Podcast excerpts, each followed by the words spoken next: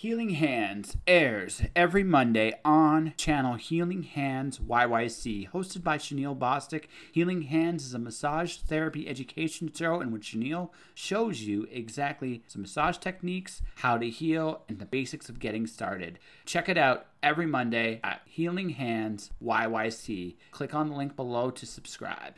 Have you ever wondered why veterans struggle so much getting back into civilian life?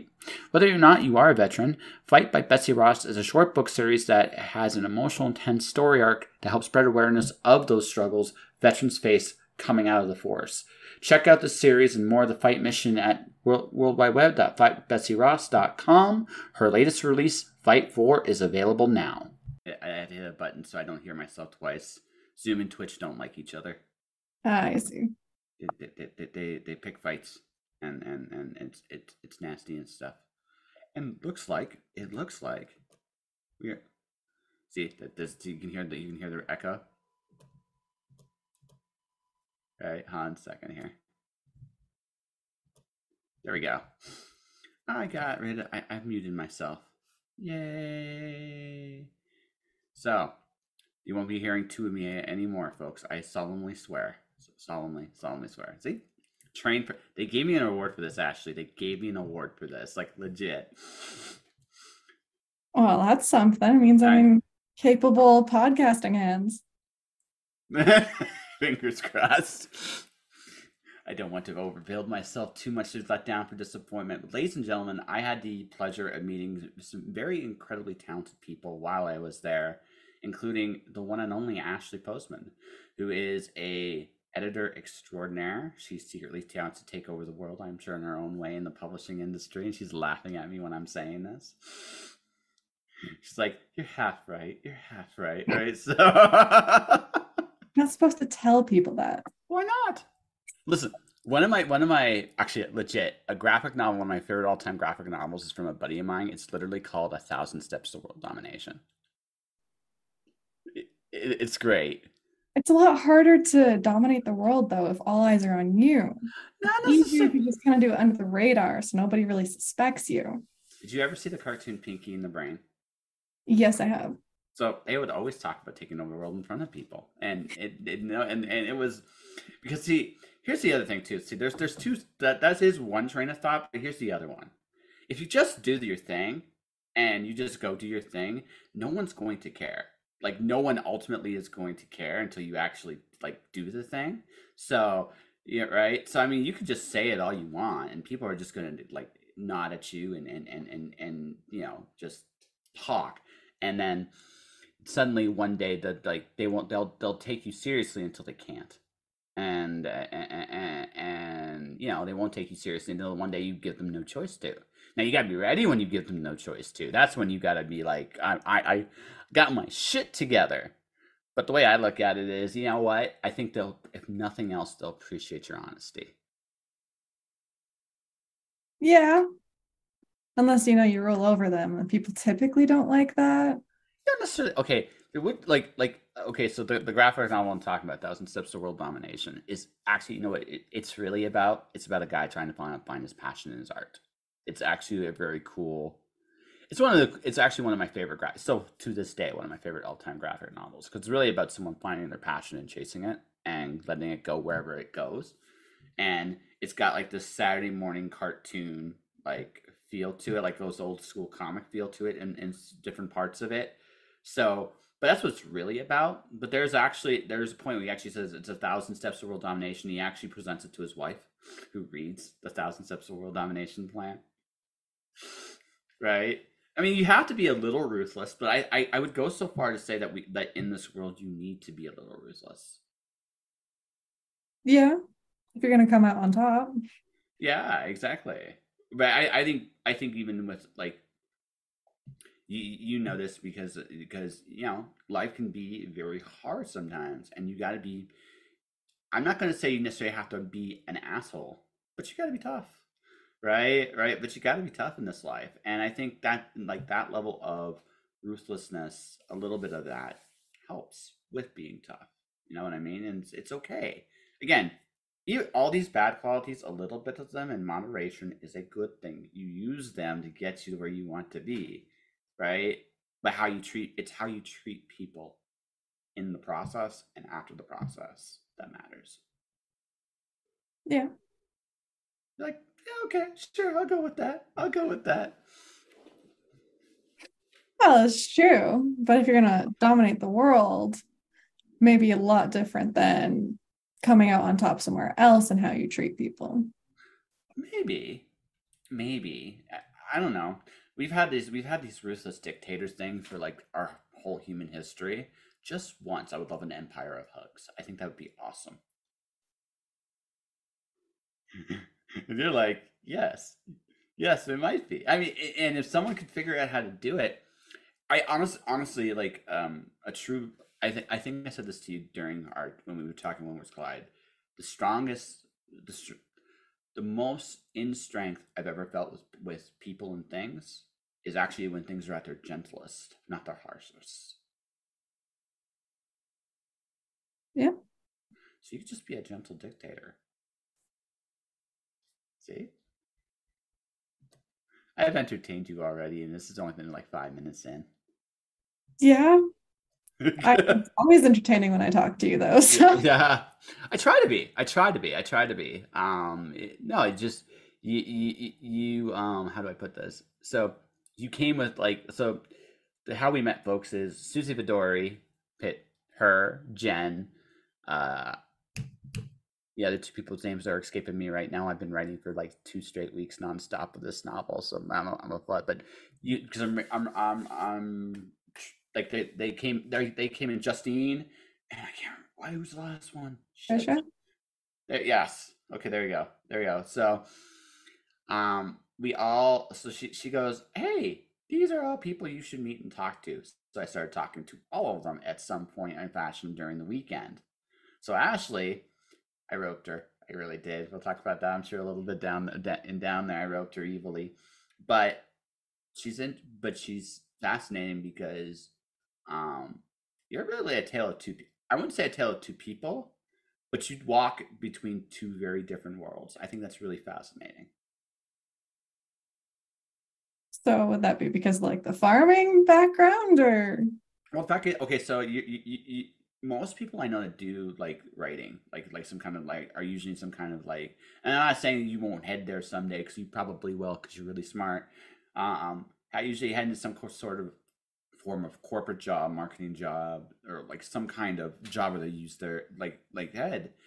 Uh, you do you do like yeah, you're a farmer. Like when you're not doing this, you farm, and this is and I would dare say it shapes as much of your identity as anything else. So I think it's interesting that you kind of have both, where it's like, like you're probably the girl that can go in and probably fix, like when the machine breaks down, you probably are the master of the quick fix sometimes because you've had to be, and at the same time, which oddly is an odd bit of training for being an editor as well, because that's what you do is you do you you fix a book. It's broken. Can you fix it? I mean, typically I'll rope my dad into fixing things, but so, so yeah. But you, you, I'm sure you've had to more, or like uh, one or two occasions. Like I oh, yeah. would, Im- I, I would imagine, I, I would imagine that um, if nothing else, you're probably like you're an probably incredibly quick thinker. I'd like to think so. You're like, I'm not a- put on the spot. Well, just, I'm just, I'm just, I'm. I, hey, I. I compliment, I, I I told you what you saw at the con is pretty much me. And I'm just, yeah. I'm just, I'm throwing it, I'm throwing it. No, it's a compliment. Like it, you've had, again, you, I, I have a buddy of mine, like, like same, same thing. Like a lot of people would assume that the physical work is just physical. No, it, there's a lot of problem solving. There's a lot of thinking. There's a lot of, I, I just think it's a very cool, but it's a world a lot of people aren't necessarily familiar with today. So, um, I guess what I'm asking then, the big, the big, the big ask is, so uh, obviously you, you enjoy it or you wouldn't be there still. All right. So, but the question I have is, how does the, I, I jokingly call you farm girl. How does a girl on farm go, I want to edit, I want to get into editing. Like, where does that, where does that magical, where does that connection find? Um, I don't think they're really connected beyond, I guess the biggest similarity is I'm passionate about both. I grew up with both. Mm-hmm. I was the kid that would hide in her room underneath the covers with the light trying to read a book till like some stupid hour at night when I was only like seven years old. Damn. It didn't matter. I loved books, and I had the people that supported that passion. And then I guess in grade twelve, when I figured out, hey, maybe I should, I don't know, plan for my future. uh, That's all good. That's faster then, than most people, actually. Well, it was kind of just a natural jump from I'm passionate about books to why don't I do something about it, where instead of just being the one who reads it, I help other people shape and craft these absolute masterpieces that everybody else gets to read. And I get to be part of the very beginning of it. And I think that's one of the best things in the world. And it's such an amazing feeling. So that's why I wanted to be an editor. Okay. So I guess it's safe to say you actually prefer reading than writing them, if I would go so far to say. That's not to say I haven't tried writing. No. It's just to say that reading's easier. I, so, okay, I'm going to ask this. What's your first book? What was the book that made you go, I really love to read? Ooh. Um, as a kid, I always loved Nancy Drew. That's a good one. But I think Inkheart is always the one that I usually go back to. Cornelia Funke. Underrated. Right? Because if you can read the books off the pages, that's just, it's such a cool concept. And I love it so much. Yeah. I I, I liked her, um, man, I want to say, I want to say Dragon Rider. I think that's, that, mm-hmm. that, right? I like that. I like that book. That was fun. She's, no, she's underrated. I think she, like, she often gets like forgotten about in one sense because she's in this odd spot because she's in the same vein as Tamara Pierce, who people know a lot more of. Um, she's in that, right? She, but she writes, she writes surprisingly mature. Like she's like, um, like Madeleine L'Engle, Tamara Pierce. Like she's in that vein of book. And I think, I think what, I, what happens is you think of them first than her, but she's actually really, really good. Like, and she's still really, really good. I haven't read anything of hers lately, and maybe I should. Um, I just finished. Um, I'm actually reading Christopher Paolini again. See, I have, a, I have a bit of a soft spot for Paolini because my first real big paid essay gig was a Paolini essay. I had to write an essay about his Eragon series. So I oh. always think very highly of Christopher Paolini because I, I got paid I got paid to actually write a little bit. I compared um, Paolini's um, Eragon to Percival. And it it ruined fiction for me forever. Well, I have a confession to make. I haven't actually read the Eragon series. It's it's it's all good. It's it's all good. Do you want me to ruin fiction for you forever or not? No, because my boyfriend is currently trying to persuade me to read them because he just bought the whole series and reread them. Oh, it's not. It's not. It's not. Read it. Reading them is. Hmm. I think you'll like them. They're not like, like honestly, it, they're not terrible. Um, I think, I think, um, especially considering how young he was when he wrote them, like initially, they're really good. Like when you consider that, they're really, really good. I mean, I would put Korman was better than he was when when when uh, when uh, Gordon Korman. I don't know if you've ever read any of his stuff. No. So Bruner, so one of so one of my early childhood reads was This Can't Be Happening at McDonald Hall. It's about a basically it's about it's a essentially there's a boys' school and a girls' school, and the boys' school is called McDonald Hall, and it's it, it's it's about life in a private school. It's crazy fun. Like it's it's the original school novels pre Harry Potter. They're but they're real life. They're not they're not there's no magic. It's just kids up to silly silly silly stuff, and that that that that was. Gordon Korman wrote his first novel at twelve. I feel very mm-hmm. inadequate. I feel very inadequate compared to Gordon, Gordon Korman. I'm not going to lie to you. Um, but um, he he was great. Like I think those are the benchmark of a, like a kid writing a novel. Like those are as good as you get. But Paolini, like his her early ones, like his early, early ones, like he started writing those at that age. And so when you come think about it and that we put it in that context, it's actually really good, right? Um so that won't ruin it. When I made the Percival connection, that ruined it for me. a little no. bit. That, that that that was what ruined it for me, because I, I and I wouldn't say entirely ruined it for me. I can turn my brain off and still enjoy the ride. It's harder to surprise me now. That's the thing, right? Because it because Percival is one of the key formulas in fiction. I'm not going to go in the house because I won't want to wise promise on the story. But but essentially, if you read the story of Percival, you'll understand a lot of what you see on television, comics, all like all that. Like another good example of, of a Percival type character is Peter Parker, Spider-Man.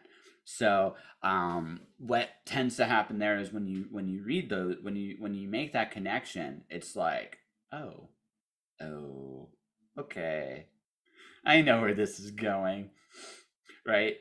So I enjoy being pleasantly surprised when I read my fiction too. Like, like it, it it's it's a thing. Like it, it took away a little bit of my ability to be surprised. I can figure out where a lot of times where a story's going when I read it, right? A lot of times, not always, but a lot of times, right? And I'm hoping. What I do hope is um, sometimes I hope I'm still surprised by the journey, at least, if nothing else. If that makes sense. Yeah. Well, that's a symptom of reading widely and often too, though. You read so many books that there's just a hidden formula, and sometimes you don't address it, but you know it's there. Mm-hmm.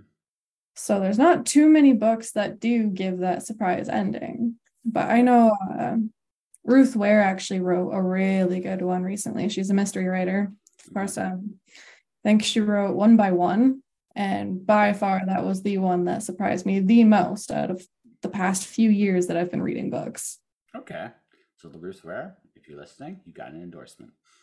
There you go. She's good at what she does. Hey, hey, there's nothing wrong with there's nothing wrong with being good at what you do. Right. So no, like like that's the thing. Like I I am reading Paolini right now. Um after that I happen to I have to decide, do I finish I have Victoria Aveyard's like kind of epilogue coda to her um uh um Red Queen series, like the, yeah. the, the, so two of the stories I've read in there already, because I got them way back in the day when they were like the paperback way way way way back, and then they got reprinted in this hardcover. But the rest of it is kind of like it's it wraps up that world or that series at least a little bit. From what I'm told, it gives it like they, there might be actually be a happy ending for for some of those characters that people wanted, so I feel like it might be a bit of a fan service, but hey, I can't falter for that. um So I got that to read, and then after that, I have to decide. Um, I'm reading simpler stuff, simpler, silly shit these days. Like that. That's that's that's my wheelhouse. It seems simple and silly. Like um, I read manga. There's a there's a comic series called Spy X Family. It's it's dumb, but it's like awesome in like the best way. It's like um um. So it's about it's about a spy. He has to infiltrate this academy, but in order to do so, he needs to have like a, have a family. So he he he, he has a he gets a basically someone to play the role of the wife, and they get a kid. So the wife is so he's a spy, she's an assassin, the kid's a telepath, and they even get a dog that actually reads the future. Powerhouse of a family, right there. That, that, oh, oh no no. You're the the, the the the assassin. Oh, she's she's ridiculously strong, like ridiculously strong. There's a scene where she goes to play tennis. She hits the tennis ball. She hits the ball so hard, she actually you with the racket with the racket she hits it so hard she actually slices the ball in twain. Like it's like it's over the top in like the best way, and and it, because. Because it, it it's on purpose, one of those silly old, hey, they can't know what I'm doing, like like stories. But mm-hmm. so, right? It, except the little girl kind of knows what's going on, but she's five. So when you're a telepath, listen, reading into a spy's mind, reading into an assassin's mind, reading into, she can even sometimes see the dog. The dog can just see the future sometimes. Yeah. The funniest, the funniest episode, the funniest single story in Spy X Family so far to me was, yours a terrible cook. So the dog got a vision, if he ate this meal, he'd die. So he literally went and found a Lloyd on a mission and helped Lloyd out on a mission to avoid death by her cooking. It was, it made me laugh so hard, right? I, that, that that's where I, so maybe so maybe I have like it become more immature in my reading choices in my old age. I don't know, but I like that silly shit right now. Well, there's definitely credit to that silly stuff, because it takes a certain kind of creativity to get your readers to laugh. Mm-hmm. Absolutely. Absolutely. No, humor humor is tricky. Uh, you have to you have to um you have to honestly look at humor in a sense that um uh you gotta treat your humor like like it's a uh how do I put this? You gotta treat it as a um it's not going to be for everybody. You gotta kind of and you have to kind of buy in into it, right? And and good jokes. I found the I, ironically Spider-Man taught me how to write comedy. Because no, because here's the, here's the thing, right? So Spider-Man, whenever he goes on patrol, well, does all these wisecracking jokes, right? And I realized I realized that the real secret to humor is you can't you have to take. It's much like telling a story. It's a roller coaster. You can't always do these A one material zingers. If you do that, what tends to happen is people tend to ignore the joke, ignore the punchline, because. Right, because what happens is is you don't you just become numb to it because you just like the first joke makes you laugh, but Peter's written best when some of his jokes are only funny to him, like they're bad, like they're actually bad on purpose. And the reason why is it's almost like the pun. I don't know if you're a punster. Are you a punster? Oh, occasionally. Okay, I won't hold that against you. But anyway. It's okay. I only do it when the situation least calls for it. Excellent. So you understand the secret to humor all by yourself already. And the secret to that, folks, is this, is good humor has a tendency to, um, um, good humor has a tendency to, um, how do I put this? It's only, if it makes you laugh, there's always a little bit of, a, there's a couple of groaners usually inside the jokes. There's sometimes think, oh, really? Right? It's like you laugh at the first one and then you're like, then I hear this one. You're like, uh, okay, that was, that was all right, I guess. And then it's like, you're a stinker. Then you hear one that makes you really laugh again. Okay, that was good. It's like, you suckered me. This joke wasn't as good as this, I'm laughing, but your last one was so bad I needed it. Like that kind of, like, like, like that kind of thing. Right. And I realized that good humor, like, Like there, like you, you read you, you read the first you read the first chapter. I, I, I made a joke about how to fuck up water. The punchline was water, right? The punchline was the drink of water, right? I set it up really, really, really well because I described the bar as the shithole it actually is, and mm-hmm. then and and then uh, I, I set it up like the beer is bad because everybody knows the beer is bad in a bar like this. Yeah, but the, but the water, no one expected that. It's like also it's like how do you fuck this up? Right, but the thing is, it, it, it, it's setting up. It's it, it's playing with an audience's expectations of a scene, and yeah, throwing out something a little unexpected, a little bit of a surprise, but something that's very tangible to the situation, right? Yeah. It, it, right, it, and that's that's hard to do. All right, right. It's really, really hard to do. Like, like I think I think humor is the second hardest thing in the world to write. Yeah. Humor is very difficult. Yeah. The hardest is pure joy.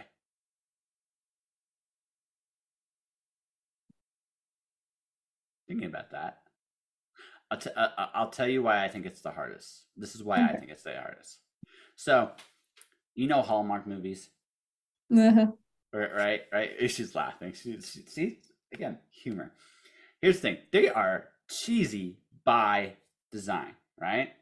Uh-huh. Right? And you're like, yes, yes, they are. And she's already got a few in her head. She's watched Hallmark movies, a few of them. And she's like, been a while. But, but, but yes, because there's only so much of that you can take, right? There's only so much of that you can absolutely take. But to Hallmark's credit, right? They know exactly what they are. They know what kind of cheese or cotton candy or ice cream flavor they are in the market. And they don't try to pretend they're anything else. And there's a, and there's an audience that loves that. But it's not, it, it, it's not, it's, how do I put this? It's synthesized joy, right? It's synthesized joy is what that is. It's, it's, it's like, it's like, it's like a can of Coke. One can, a little, one can once in a while is good. If you did it every single fucking day, you have a problem. Right? Yeah. Right? Right? Right? So, so, the thing is that that's the thing, like joy is that fine. There's a fine line between that, but when it's really genuine, like if it's a real, so if it's really, really authentic and real, and like imagine, like think about the moments you've truly been happy. They're fleeting, aren't they? Right? They're truly, truly fleeting. Maybe the first time your your your the love of your life said he loved you. I imagine that was a very big moment for you, and that was like a pure. You like, said it by accident. but, but it doesn't it doesn't matter, right? Uh, that meant the world to you, right? That meant the world to you, and honestly, it should. Right? Because he's someone you cared about very much, and he thinks that, that highly of you. That probably made your day, your week, your month, and your year. But to get to that moment, that's a moment of pure joy.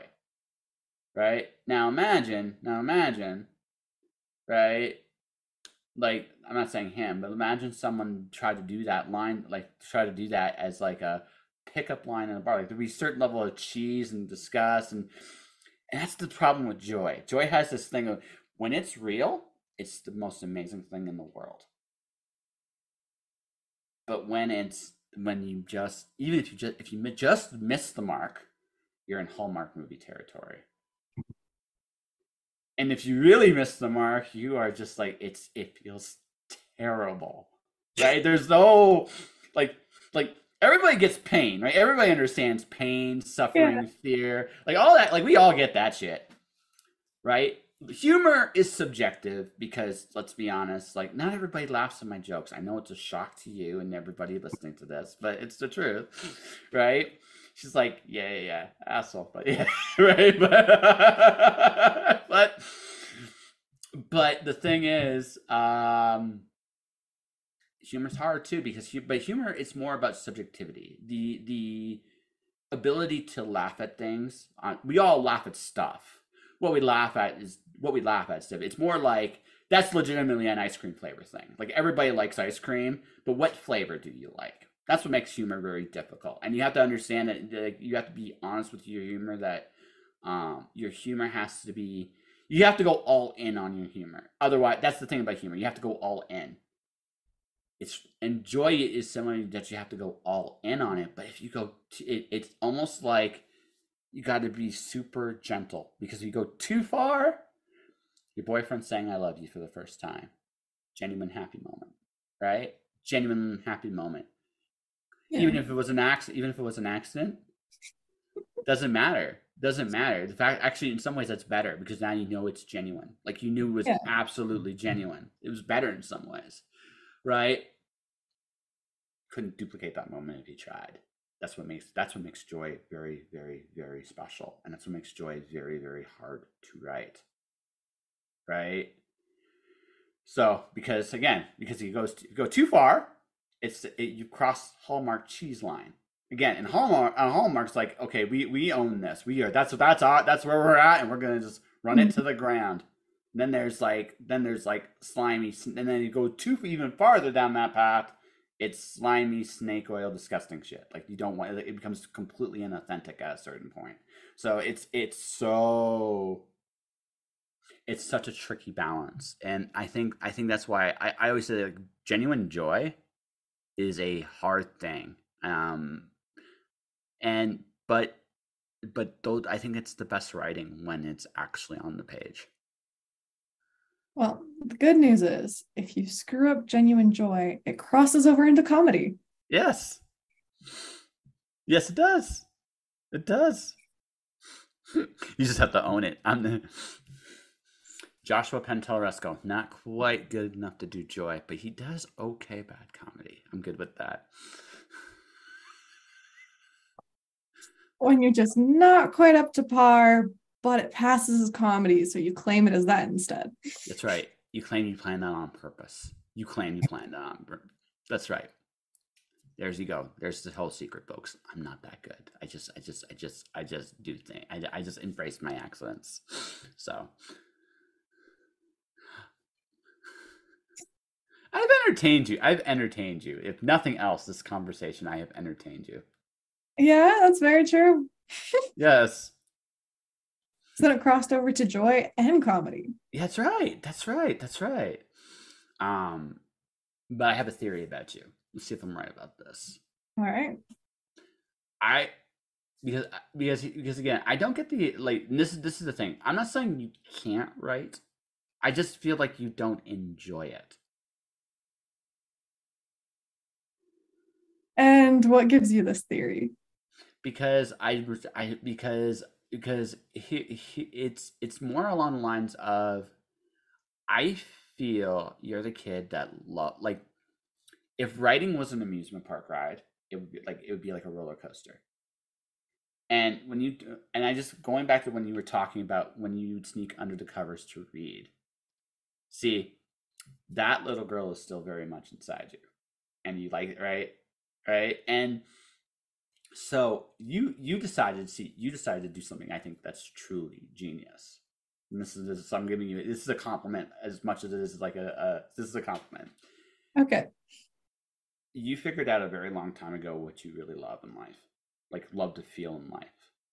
And you you try what you're trying to do, what you're legitimately trying to do is um you are legitimately trying to keep that feeling in your life.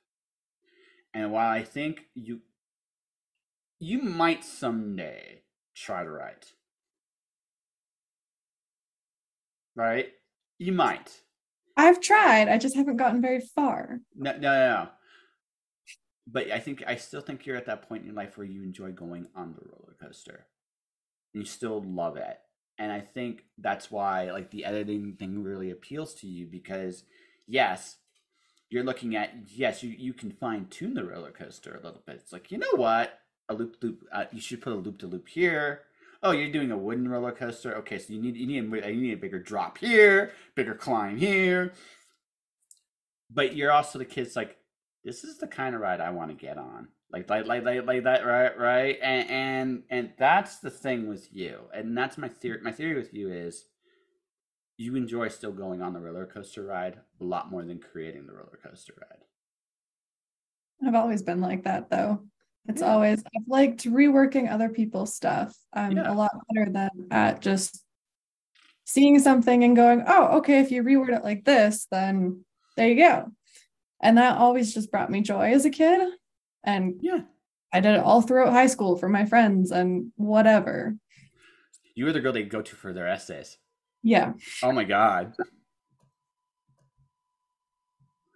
It's not like editing just popped into my head. It was something that I'd already been doing. Yeah. Okay. No, that's, that's fair. No, it's fair. So you, you were one of those people that got like the high, like the high nineties marks in English. Well, here's the thing about English class. They want you to do it in a specific way. And I was never, I like English class, but I didn't get those super high marks because the writing's not about doing it a specific way. No. It's about doing it your own way. And with English class, if you did it your own way, your marks weren't as high. You were, you, you so you were, okay, I, I, I know where you were at. You were at, okay. Because I, I was like, see, I, I figured, I, I, I, I hacked the system in high school. Like, I figured out like how to hack it. Like, so I, I, I wanted the grade because at that time prestige mattered a lot more to me than it does now. Now I'm more like you. I should, I'm, I'm, I'm going to do it my way because I'm, I'm also, I'm much, I've gotten sillier in my old age. So I want to just have fun. Right. So, but I remember, so you would be, so let's see, grade eleven is when I learned how to actually read a book. Like, like what I mean by looking at all the interior elements in the book, seeing all the structure of it. That's when I learned how to do it. So when I started, it's like, I thought I was good in English. No, I sucked. I really, really, really sucked. And then, uh, but I, I forced myself to get better. I forced myself to learn because I wanted to even then to write, even in my high school years, I wanted to write books. So I forced, I forced myself to study the craft of storytelling, like to learn how to see beneath the surface, how to look past the obvious stuff. Ironically, it might be why I do what I do on the show sometimes. But anyways, um, but what I what I've learned is what I learned was like I learned how to see a story for what it is. And then my twelfth grade, or my twelfth grade, uh, well, my twelfth grade teacher was very much the office hours teacher. So it's office hours, she cared, and when it wasn't, she didn't. That was just the way she was. I understood it. I, I, I like I understand it. Um, but my, my grade eleven teacher and my, at the time I had grade thirteen. Like I was the last year for like the official, like Ontario, it was called O A C, but it was grade thirteen. I think that, let's call it what it was. I was the last year that my grade thirteen, my, oh no, I, I took a, yeah, my, one of my grade thirteen English teachers, one of them, he showed me how to actually write for university and stuff like that. And that's when I actually figured out how to kind of be a hack when it came to like M L A and, and all these other formats. They're, they're okay. They're dry. They're dry. It's a very dry way to write. Like that's, that's the other thing too. It like there's, it's very hard to write in that style and actually have life in it. Especially when you know that only one person's going to read your work at the end of the day. Well, that's why I found the essays hard, because those are where most of your grades come from. Yep. Essays are formulaic and they're not passionate. Whereas if you like stories and you like reading them or writing them, you're more prone to adding those flourishes that they really don't want you to add into your essays. And that's where I lost my marks. The rest of it, I did great. I got a high mark. It's just when it came down to those essays. No, no, no. No, you just didn't care because it wasn't you, right? Yeah, it, it wasn't absolutely. you. Yeah, no, and that's that, that's fair. I again, at the time, I cared, right? At the time, I cared about that prestige crap. I realized as I get older, prestige is nice. I want to get paid. So, and, and the way you get paid is what you do. What you're talking about is those flourishes, is those unique things that make you you, because that's what people come to read. Yeah. Yeah, yeah. So, do you think you'll ever try to not like you've also? But again, you were the girl that would fix other people's essays, so they would all love yes. you. They would all love you. Yes, they did rather enjoy that perk of having a friend to do that for free. So I was going to ask, did you charge them? Because it sounded like like when they came to a certain point. I mean, you could have been, you could have maybe made some coin there, but it was good training, though. I imagine. Well, it's just something I did. I didn't really think about it until halfway through grade twelve when I figured out what I wanted to do for the rest of my life. And then it kind of just clicked as to what I was actually doing. Yeah. And then you're like, I'm going to go to university and Ryerson. So she's smart, folks, probably smarter than I am. Actually, probably almost certainly smarter than I am. But um, that's the other thing about you. You blush really easily. It's fun. You're like, thanks. Don't do that to me. Thanks. Remember what I said when, you know, people put me on the spot and I just kind of don't know what to say? I'm also being, well, no, see, I, I, I, how to put this?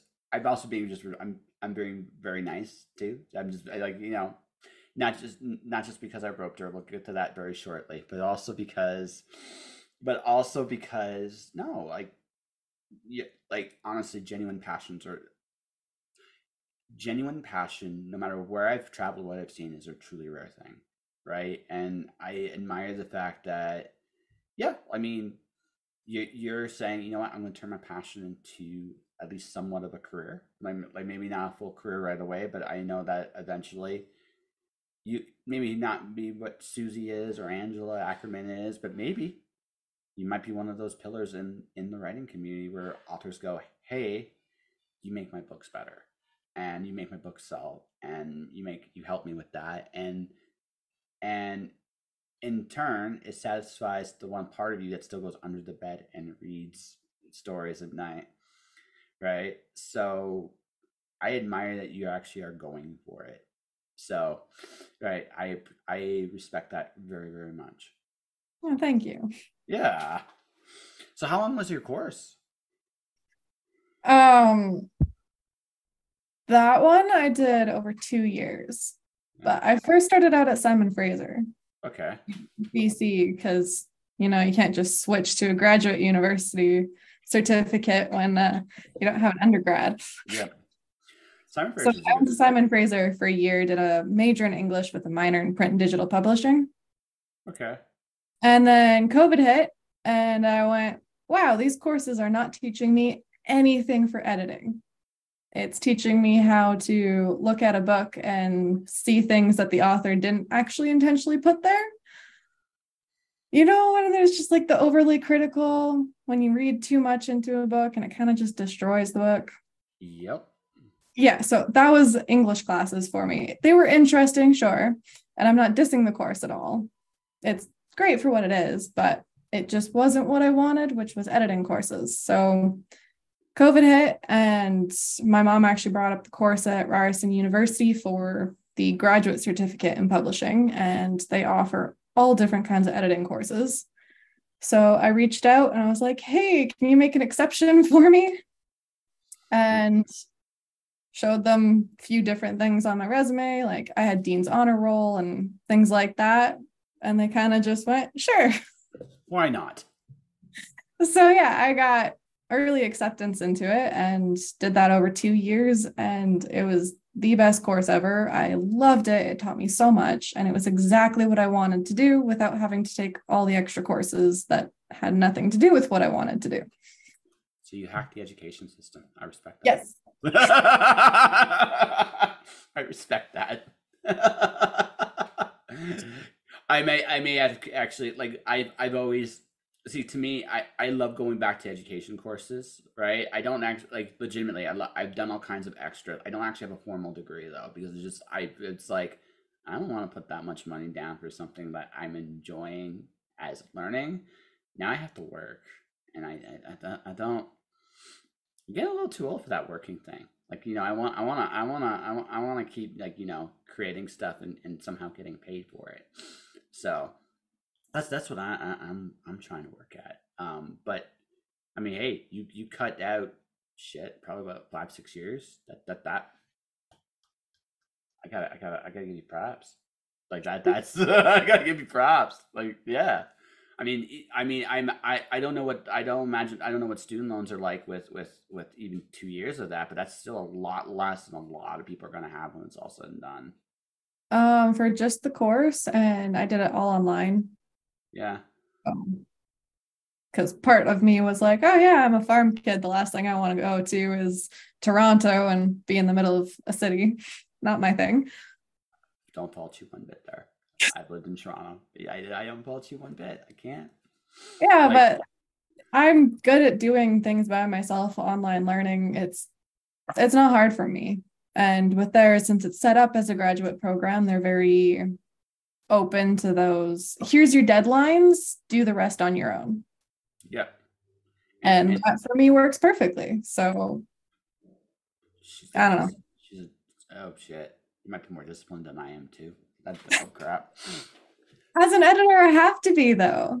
Well, yeah. Well, ah, uh, I well, I, actually, to be fair, yes, you have to be very disciplined as an editor. Like, I'm not, I'm not even gonna, I'm not even gonna knock that. I, I, I, I think honestly, this is just this is a commentary on writing in general. Like with the way the world is evolving today, I think writers have to be more disciplined about what's going on in the in their world today. We don't live in a world anymore where we can go in our little corner of the universe and go, oh, everything will do just fine. You got to be kind of aware. You have to be informed of what's going on, like at least somewhat what's going on with everything else. Like, like, like, like, even though you're an editor, you're going to be like, I like, again, things that are kind of working in the opportunity. I fell in my lap after I wrote you in, and it's just like, I got, I got to go for it. Right. And, um, okay, folks, we'll tell this little story. So, So we were having uh, lunch. Lunch with uh, was a mutual. I'm gonna say mutual. I don't know if you and her are actually friends. We'll say mutual acquaintance, for lack of a. Is that fair? Is that fair? I, I'd like to say we're friends. But... Okay. Okay. No. Okay. No. No. No. Okay. So you and her were friends. So I give her a copy of chapter one of the story I'm working on. I go, "What do you think?" She's like, "I like it." It's like, hey, you still hate me a little bit, don't you? Just the way you did it. It was good though, and I did give you an out. I, I, it wasn't like, it wasn't like I, it wasn't like I, I, I, I, I. So what, what happened, folks, was I was very curious. So she said, so what, what is your okay? Say it here for the audience. Like, you, you describe what kind of editor you are. Like, what genre are you in? Uh, I do fantasy, adventure, romantasy for those that Roman- actually read that. Yes. yes. So that was the first time I heard that, romantasy. And I was like, what is that? And so the closest thing I had in my head was urban fantasy. My novel is kind of on that urban fantasy line. It's got it's got other things in it, but it's it's urban fantasy. So I'm like, okay, let's let's find out. So I give it to her and I go, okay, is this the kind of thing you do? She said yes. Now, if she had said no, if she had said no, I would have left it there. I wouldn't have. For, I would, but then I was like, okay, would you like to read more of this? She's like, I, I think, and that's when I think she realized something was up.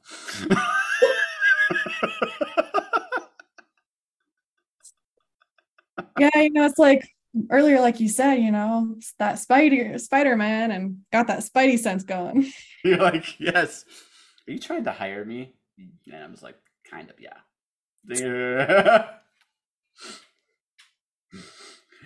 kind of yeah um and so yeah she so the, the initial plan, folks, and this still might be the plan, like even though I I've so I had another opportunity fall in my lap that weekend, so I'm kind of seeing where that goes. But even if it doesn't even if it does work out that way, I'm still probably going to have her look through that I am going to have her look through the thing and go, because I get the feeling she'll make it even better than what it is. So yeah, how how how to actually get people into into your work. You show them a piece, ask them if they want more, and addict them. That's kind of what I did.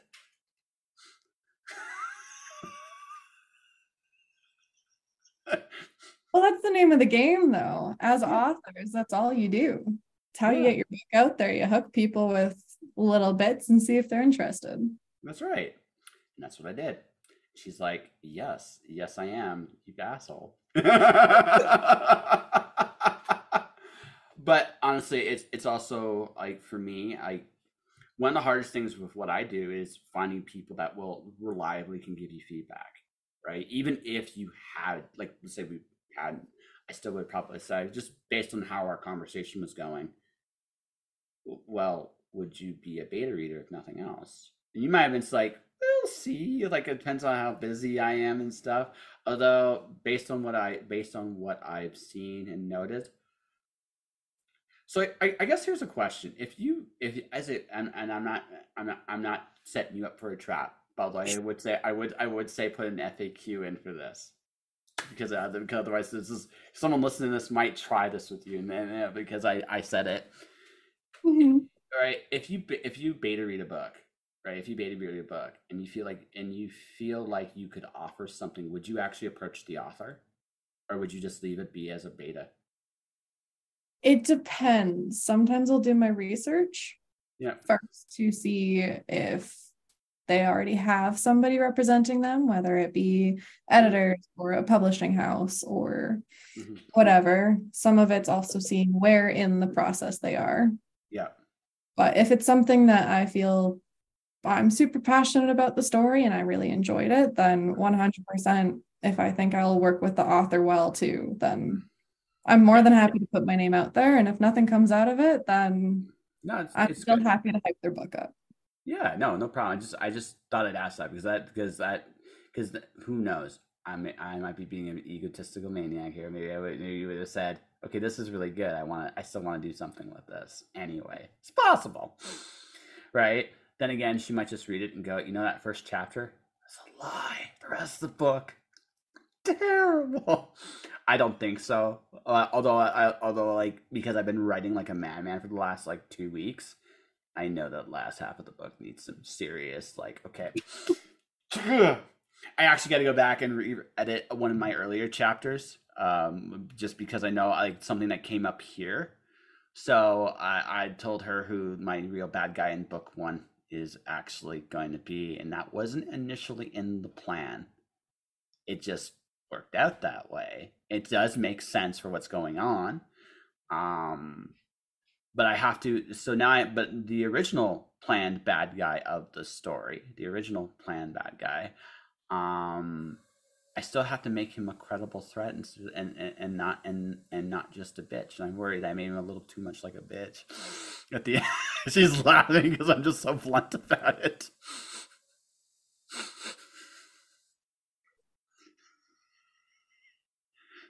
Well, you'll be more freely editing your own work. Yeah. Well, no, I'm just, I'm, I'm, I'm, I'm on it, right? Like, you gotta, like, again, this is the other thing too. Like, I think the other thing is, this is something I've gotten older slash wise when I've realized.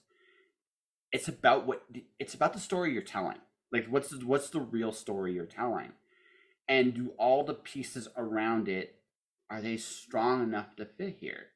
Because if it's not, then you need to find a way to cut it, right? That that that's the issue. That's the real, real, real issue. And uh, um, and and so right this minute, I'm like, well, I'm getting the idea down, all the ideas down. I'm finishing this draft as fast as I can, which means it's not quite as good as it can be, and I'm well aware of this, right?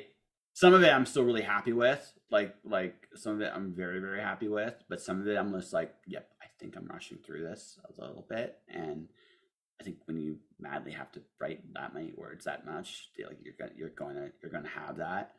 Um, but yeah, folks, that NaNoWriMo fifty thousand word thing, yeah, you did like that. Like, seriously, it's cool. The ideas down, revise, revise, revise, revise. So, but no, that, that's that's the that's the thing. Like, I'm pretty honest about it. Like, I.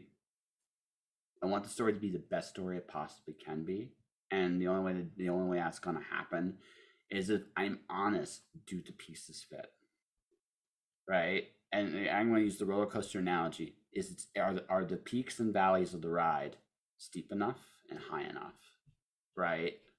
All right, is there enough variance to keep people like thoroughly invested, like?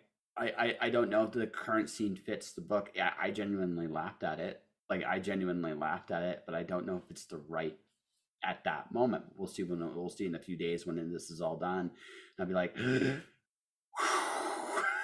you know. But yeah. I mean, but I think I think this is I, I think this is normal. Like, once the idea is down, that's when an author can start second guessing a little bit. And sometimes the best part about that is you can reuse it for a different story. Exactly.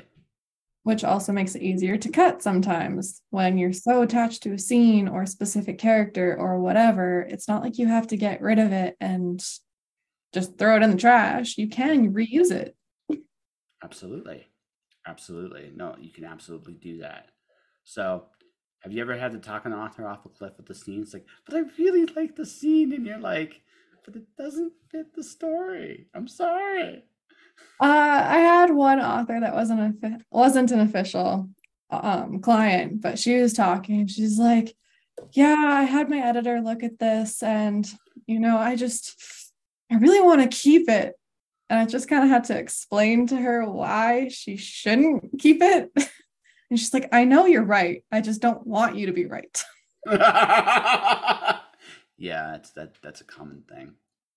That is a common thing. I don't want you to be right about this because it's like I, I mean, the, an editor really knows their stuff. Usually, usually the, where I can really argue with the editor is how the fix is. Like, this needs to be fixed. Okay, I can't argue with that.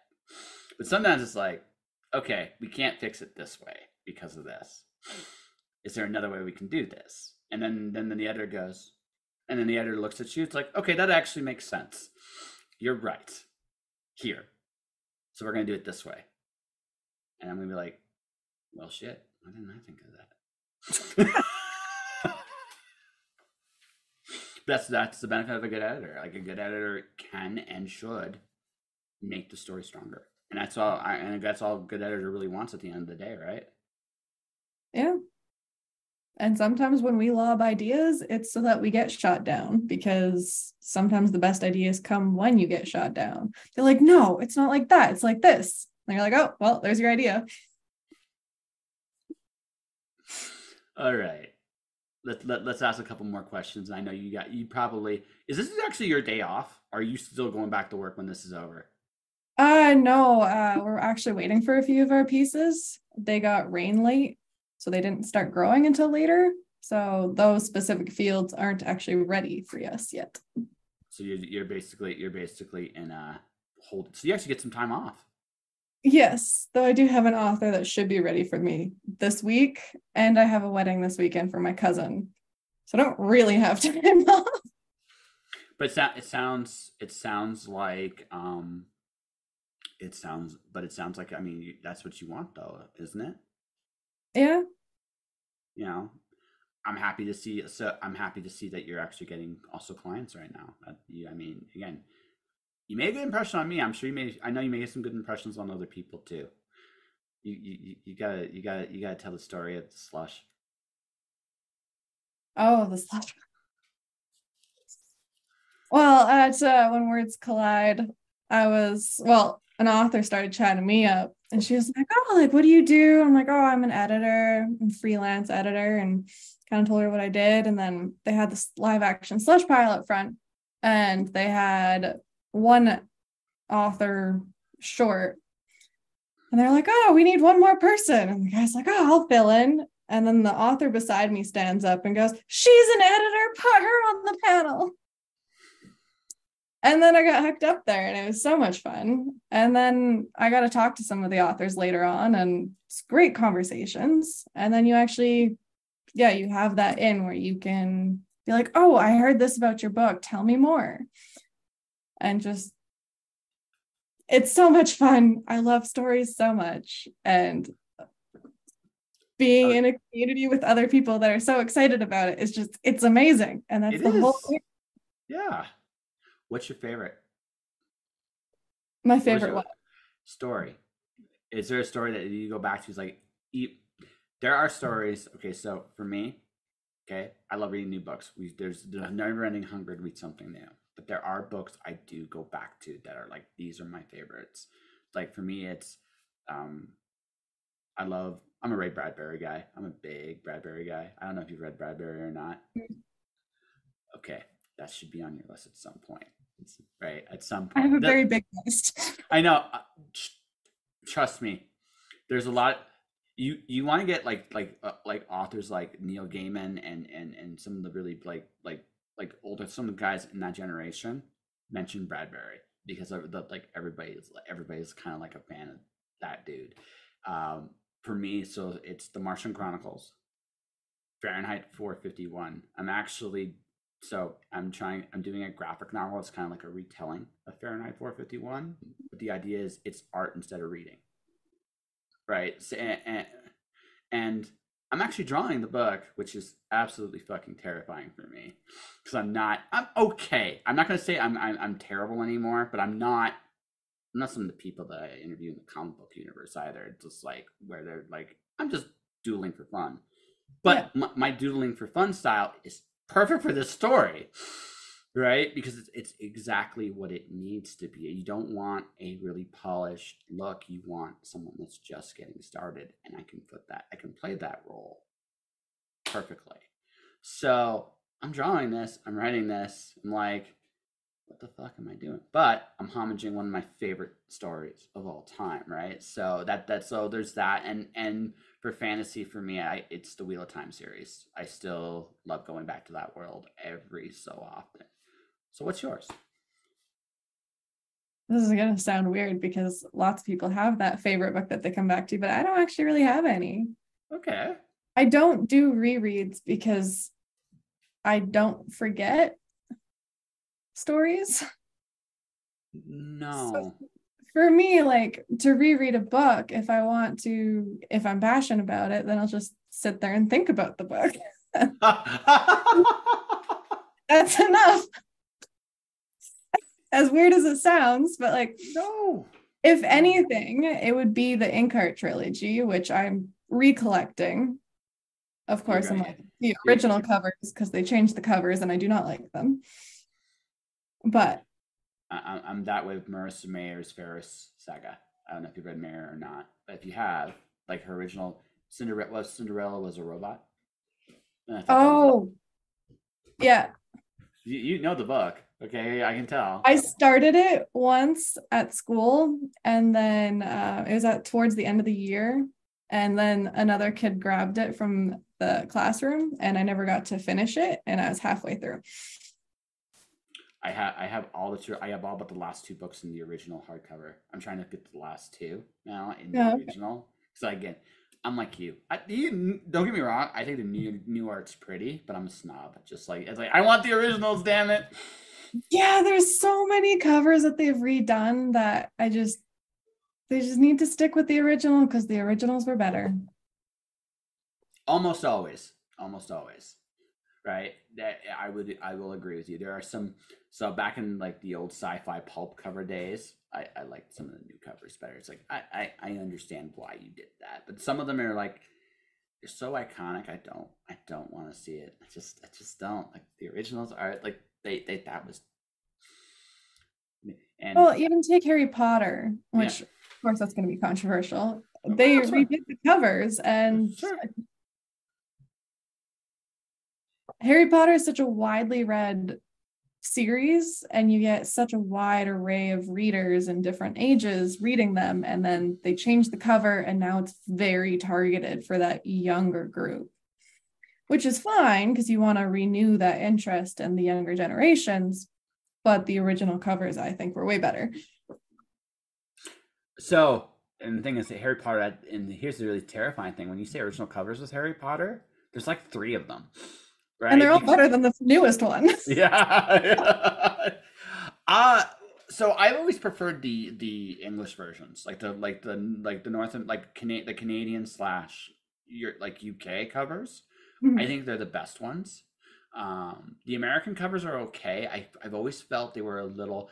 I never liked that they changed Philosopher's Stone to Sorcerer's Stone in the Estates. I, that always rankled me a little bit when I when I see that cover, right?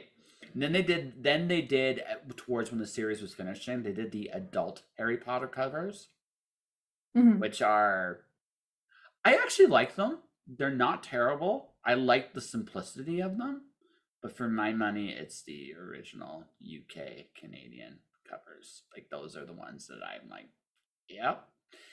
And whatever I may think of Rowling, right? Whatever you may or may not think of Rowling.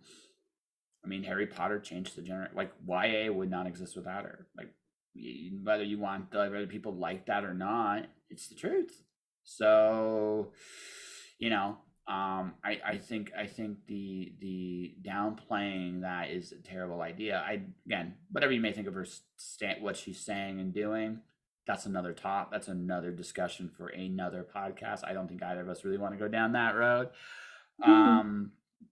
All, all of which to say is, um, I think one of the things I've learned, I think I, I will say this in this regard. One of the things I've learned with, like, because I grew up with, I like, there's some people I read now that I would be considered controversial today. Like, comic book wise, I'm a big Warren Ellis fan. Ellis did some horrible shit. There's no ifs, ands, or buts about it. But at the same time, he was the most prolific comic book writer of the last twenty years, right? And he shaped He shaped a whole bunch of people, and it made me think about it like this. I'm not excusing what anybody does or says or like anything like that, but I do realize that everybody's impact on everybody is different, and that's something that I, I like. Like everybody has this big debate of how do we take like the authors we don't agree with their political views or their views on trans rights, or they've legitimately done some horrible shit. And they're still alive and they're still like doing their thing. I think the honest answer is, and for me is, I like I I cannot blame anybody for whatever they how they choose to react to that individual, but I also got to look at like my reaction to said individual too. I read Warren Ellis when I was a kid. I read Planetary and Transmetropolitan. Transmetropolitan is why I have such a filthy mouth, but at the same time. At the same time, like I can understand why people would not read him. J K. Rowling, you know, was definitely one of my favorite. It's one of my favorite fantasy series all time. But it doesn't change what she's doing now. But that doesn't make that doesn't change the impact on what she had on me and millions of other people way back in the day. So I I feel like I feel like the answer is okay. Be honest with the impact you have, and let others ha- and let others feel what they want to feel about them too. There's not a wrong way to interpret the person, right? It's all based on the impact you have with them. Does that make sense? Or am I on something? No, you're good. I just, I find that when people cancel things for certain people's opinions, in my opinion, it's very close-minded. That's fair. Well, it's just, you don't have to not like everything because of one small thing. Mm-hmm. It's not like one thing about one person that you don't like defines everything else. You can still like something without liking this one aspect. That's what we are as the human condition. Absolutely. I'm sure there are things we disagree about, but I always respect, I always respect you for what you've done and what you're going to do. And that's with authors. You can enjoy their book. And that's that. Yeah, exactly. Have to be, oh, well, the author did this, this, and this. Okay, that still doesn't change the book. I no. like And it's also, it, it doesn't change what happened first, right? Like if somebody read the books and then they discover afterwards, like, I love Doctor Seuss. He did horrible shit. Like he did some horrible things. He did, right? I'm an Isaac Asimov fan. Asimov, honestly, was a little too uh, um, touchy-feely with way too many women way back in his day. I mean, but it, it is what it is. It is what it is. We all we all have. Nobody's perfect, and I think in the age of um, yeah, I just think I just I just think we're in a weird age of extremes. And whereas, you know, it's like, you know what, but at the same time, right, I'm not going to look at, like, in particular, some of these cases. If the pe- if people don't, Warren Ellis, for example, if you don't like want to be around him because of that, I, I what, what do you stand for? I get it too. Like, yeah, obviously, if it's important enough for you to be like, I got to walk away from this, that shouldn't be dismissed either. I just think it's just giving people the freedom to be, let other people enjoy it. That's the important thing. Yeah, you shouldn't condemn somebody for liking something from somebody you don't like. Yep. It doesn't matter. Exactly. It, it doesn't.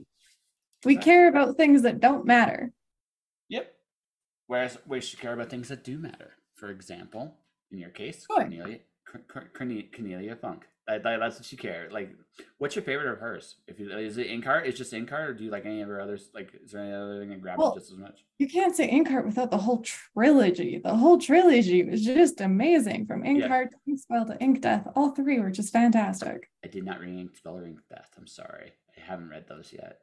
Hey, listen, you're missing out. I am. Hey, hey, we were talking missing out. I, I mentioned Ray Bradbury. Like, you're missing out there too, right?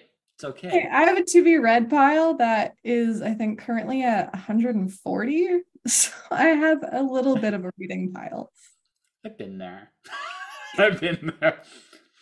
I'm gonna tell you, like, like when I was, dear God, when I yeah no when I was your age, like legit, I used to have like my, my room was littered with so many books. I literally had to carve a path to get to my bed. Like, that's how many books I had at one point.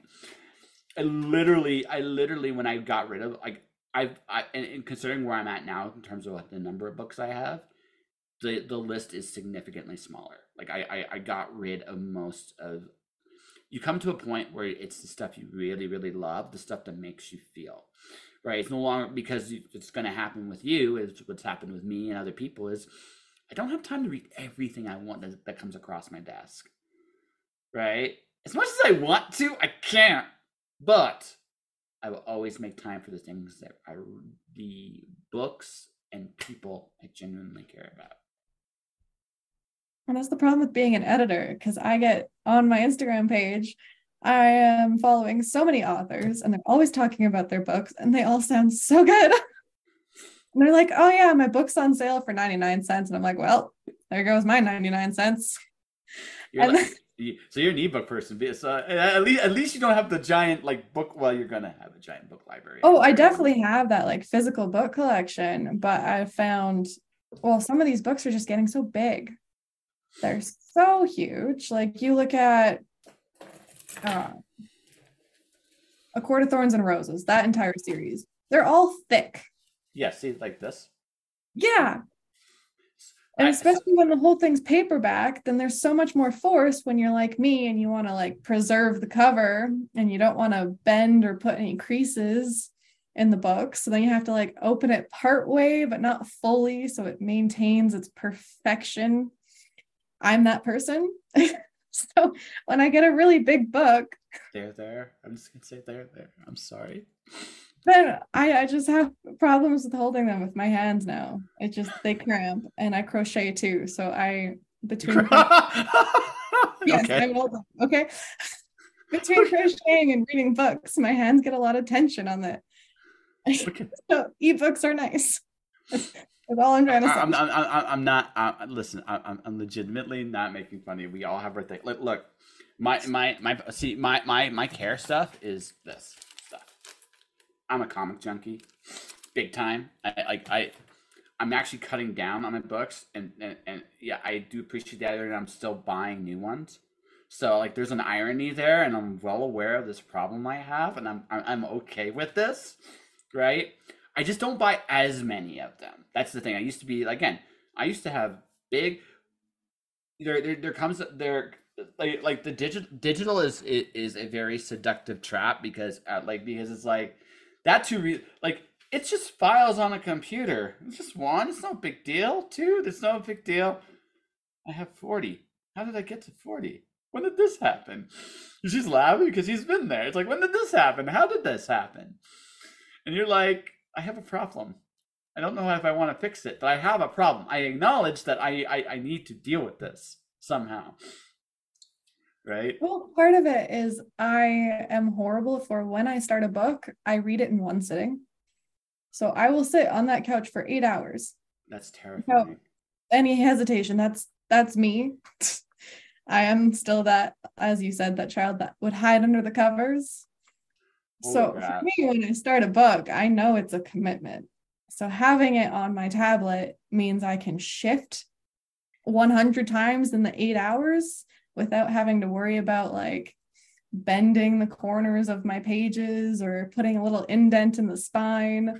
So it's nice because I can just, I can read it at all angles and then, yeah. Okay. I'm not going to lie. I, I, I, I admire slash am a little frightened, a little, a little bit of both. I can, but I respect your, how about this? I res- no legit. I respect your passion. I'm going to be terrified. I'm going to I'm, I'm going to give you my book, and you're going to read it all in one day. Yeah. Okay.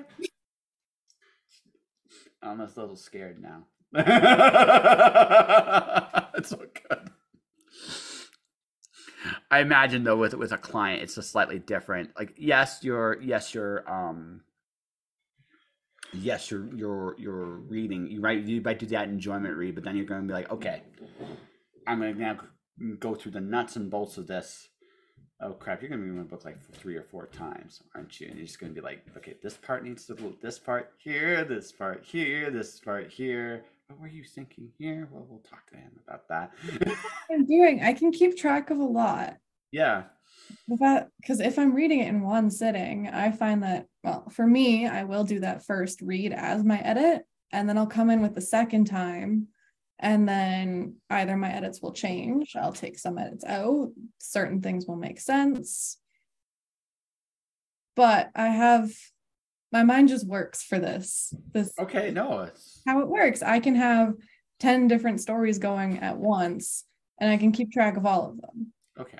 So for that read through, then it's just a matter of, yeah, I read it. Okay, I remember this, this, this, this connects here, this connects there.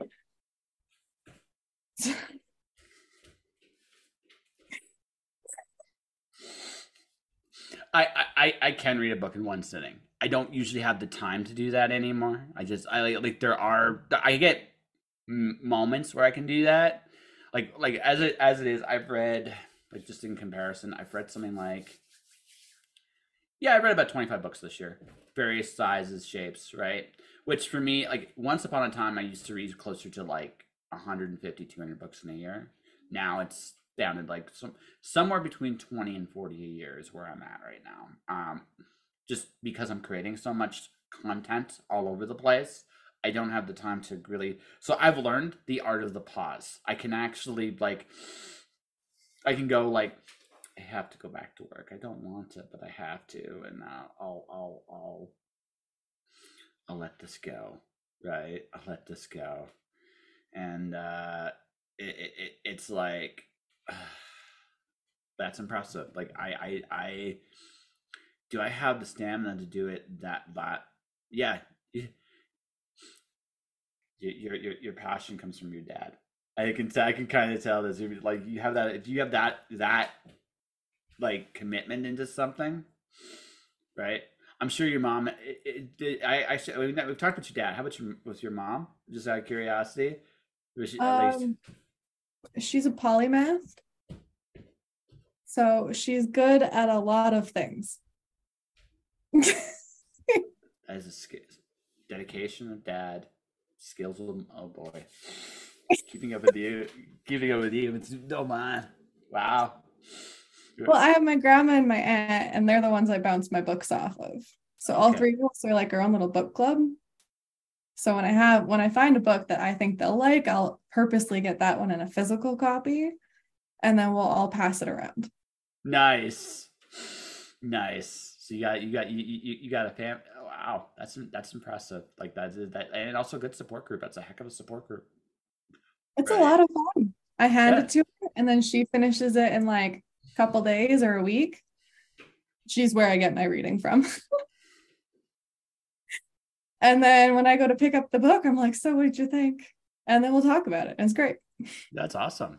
So for you, you never you you you're always in, you're always on a world story where, wherever it is. Yeah. Camping is the best though, because if I'm on a three-day camping trip, I have three books. And I will read all three. Okay. Okay. No, I that's amazing because then I get this excuse to actually just sit down, read. I don't have my phone because I'm out of service. And then we just I just power through all three. It's, it's amazing. I heard that. I respect that a lot, actually. I, I I'm on the screen a lot more than I'd like to be. Like that's actually one of the reasons I like this is the last month I'm doing like these kind of Twitch shows. Uh, because I don't. I want, I want to be on the screen less and more out in the world more. I, I, I like the world, and I want to be. I want to keep my world big, right? All right. But one of the other things too is when I turn my phone off, I read more. I find that's a really, really, really, really good thing, and uh, I create those time pockets for myself because I, again, for what I do, you have to keep reading. Like it's, it's, it's almost a requirement, even if it's fiction, nonfiction, whatever the case may be. Um, Nonfiction wise, I'm I'm right now looking at, so it, like just to give you an idea what you're getting into. Risk I I I'm learning it like I I'm trying to I'm trying to compare a pterodactyl training to ride a pterodactyl versus training to ride a horse, and see if there's any similarities between them. She's laughing a little bit already at this. It's interesting, and I'm sure you're having fun with that comparison. It is. It is. Like I said, like uh, like like you're literally gonna have in one part of this, there there's literally a dinosaur prison break, and then a karaoke brawl. Like they're literally one after the other. That's quite a transition. It is. It is. There is, and you're laughing your ass off already. Because you, yeah. you, you you read the story, so you can actually kind of see how it would be possible. Kind of. Yeah, actually. Yep. Yeah.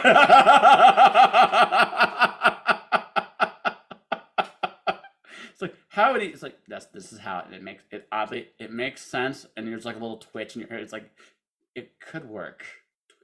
Twitch. I think that it makes sense.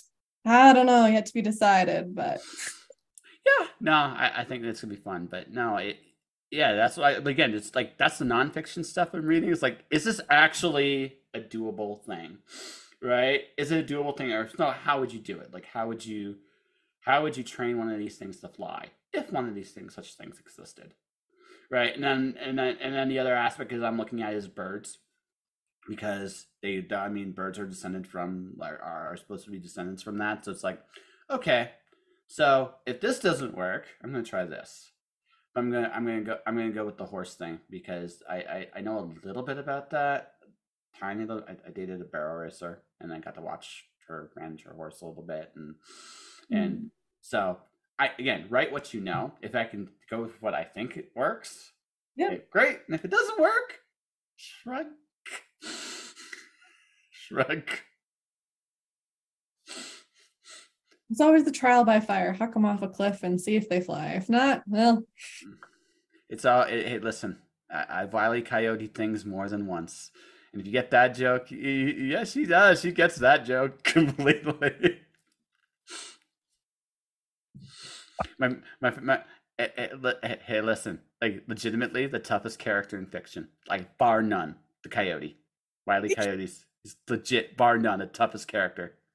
Yeah, he's yeah, he went through some uh I, w- I would not want to fight that guy. Like legitimately, I wouldn't. Like what could you do to him? Seriously. Well, not much else. They already did everything to him. Yeah, yeah, yeah, exactly. It's like that's a terrifying thought. Like what are you going to threaten him with? Like seriously, I don't necessarily say he's in love with pain, but after a while, it'll be like eh. You know, like I, I, I think he'd be like the like legitimately if they, if they like if his story wasn't so deliberately a tragedy. Like I mm-hmm. again, this is one of those like older like older me realizes things, right? Younger me rooted for the Road Runner. Older me roots for the Coyote. It's kind of that balance. You like the cheekiness of the Road Runner, but at the same time, you're like, oh, if you just got it once, you know. Also, the Runner is a bit of a dick. Like sometimes, yeah, he's a bit of a dick, and that's the thing. Like, like, like, I would love it if he got him once. Like, just like, well, like in the comics, he does. Yeah, yeah, yeah. He gets him right. So because there's three of them in the comics. Yeah. So, they're, they're, my favorite, my favorite, uh, my favorite is when he actually caught him in the cartoon. They, they, he actually did catch him once, and they go through the pipes. They go through the pipes. Right, yeah. And it comes out. Road Runner comes back out. They go in. They come out small. Then they go back. Road Runner comes up big. And Coyote actually catches him, but he's still small. And he goes, "Well, folks, you've always wanted me to catch the Road Runner. Now what do I do?" I love that. It was so because again, get you realize this. Like Wile E. Coyote is an it, like he he he's per, he perseveres. He he faces. Honestly, in one sense, a, a, a creature he can't catch, like legitimately, like just too fast for him, right? So it's like legitimately, you're like, it's too fast. He's super smart. He tries all this crazy stuff. He gets his ass kicked all the time. He has like the worst luck in the universe. Like, like again, you think about it, he's oddly heroic. All odds, his bad luck, though. What? It defies all odds, his bad luck. Yes. Also, I think he should change. He should change his like different, um, different company. Acme has screwed him hard. Like some of those traps just don't work the way they're supposed to. It's like, all right, it's just like seriously, right? Like he had this one trap that he actually he got so mad at it, he just started like poking at it and just like he realized what he was doing. It's like, what am I doing? Why am I? Why am I poking this underneath it? He was just so mad, right? It's just like, it just don't work. Stop doing that. So I mean, I think poor, I think poor marketing choices, like poor, like he chose a poor company, and yeah, just unbelievable bad luck, unbelievable bad luck. Just yeah, I didn't think we'd end this conversation talking about Wile E. Coyote, but here we are. It's a great way to end a conversation. Who doesn't want to talk about Wile E. Coyote? Yeah. Ashley, um, yeah, honestly, good luck to you. I really, really think you're gonna have an awesome career. It sounds like, yeah, you're built for this, and that's and that's and that's a that's a that's a huge compliment. I mean, you, I do you think? Okay, I, I guess the last question because I, I I mentioned you you're the girl that still prefers I think going under the covers to read the book. If, if she had her way, that's what else she'd do. So the question then is, okay. But will you? Do you think one day you'll ever try to actually? You said you've tried, but I got the feeling. Do you think that feeling will ever fully change? That you actually want to be in front, Or do you think we will always be a little bit of you going, you know what, I just love doing this? It's difficult because I have a few friends on Instagram now with my business account where I've met the authors and we've become really good friends. And since the community is so supportive, they've also been supporting me to write a book. Yeah. So it might become a reality sooner simply because they're so encouraging. Yeah. And definitely could. I, I feel you could if you wanted to, right? If you really wanted to, you definitely could. Yeah, it's something I feel like at one point I will get that same passion about as what I do with reading. Yeah. But it's also a level of what I want to write, I also want to write freely without caring about what other people will think about it, and I'm not quite at that stage in my life. That's fair. Um I, I, I'll make this offer. You say no, I'll just leave it be because I think I, I can respect that. Would you like Would you like a piece of advice on that? Sure. I I've said this. So this story here I'm writing about. There's a little like I. It's why do I care about it so much? It's a little bit for me about that fear of falling in love, like what you got in one sense, like in real life with your boy with your boyfriend or your fiance. I'm like I'm. Wherever wherever you guys are at in the grand scheme of boyfriend, things. Eventually. Yes. yes. Okay, boyfriend. Um, the fact that you have that is honestly a rare and precious thing. And and again, from my my life experience, I can say that it's truly great. Um, there's a part of me, like uh, honestly, there's a part of this story where it, there's a fear that I may never find that for myself. And that's just an honest, like legitimate fear, right? Whether it's true or not is not the issue. It's that feeling that that feeling of fear and care. When now it doesn't necessarily have to be a bad feeling. It can be something you genuinely feel strongly about one way or the other. Our best work comes from the things we care about the most. And when you find something that you're so passionate about, right, that you cannot help but tell the story, that will be the story you tell, and that will be the story that will kick ass. Someday. You'll get there. You'll get there. I think we have an interview. What do you think? Yeah. So we, we should promote something. Like, so, like, you should, you should be plugging yourself here. This is the, this is the part of the show where you say, I can say Ashley Postman is awesome, and I mean it, but you got it. Now it's your turn. Okay. All right, then. Um... My name's Ashley Postman. I am a freelance book editor who absolutely adores fantasy books and romantasy and adventure. Uh, my business is called Aspen Editorial, and I do developmental editing, stylistic, structural, you know, there's all different kinds of names for all the different stages, but I do all of them. I do copy editing and proofreading, and you've heard how passionate I am about books, and I transfer that to my editing. When I work for somebody on something, I give it my all. Mm-hmm. She's also really astute and smart. Definitely, definitely check her out. Check, check out, uh, check out, check her out. Check out aspen editorial dot com. I put, put that link in the Twitch. I'll definitely be doing that on the episode as well. And is that where people can find you, or do you? Is there anywhere else if you want you want to pro, pro, post, plug, whatever? Uh, I'm on Instagram, just under Aspen Editorial. Okay. So, hold on a second here. I, I, I this this this is why they gave this is why they gave me the, the award stuff. You see, this is why they they're doing it. So I got that up there too. So go find her on Instagram, folks. Definitely check this out. And folks, that will do it for this episode of Just Josh. And in our last month of the show, I want to thank Ashley for coming on. If you want to support this channel, we are like the road show is officially going on. Even though I'm not officially on the road road yet, I've already done eight. I've already done like a bunch of episodes uh, of the show. You can definitely check out my Patreon, patreon dot com slash just joshing podcast. Um, outside of that, folks, I will be back tomorrow. I have another great guest tomorrow.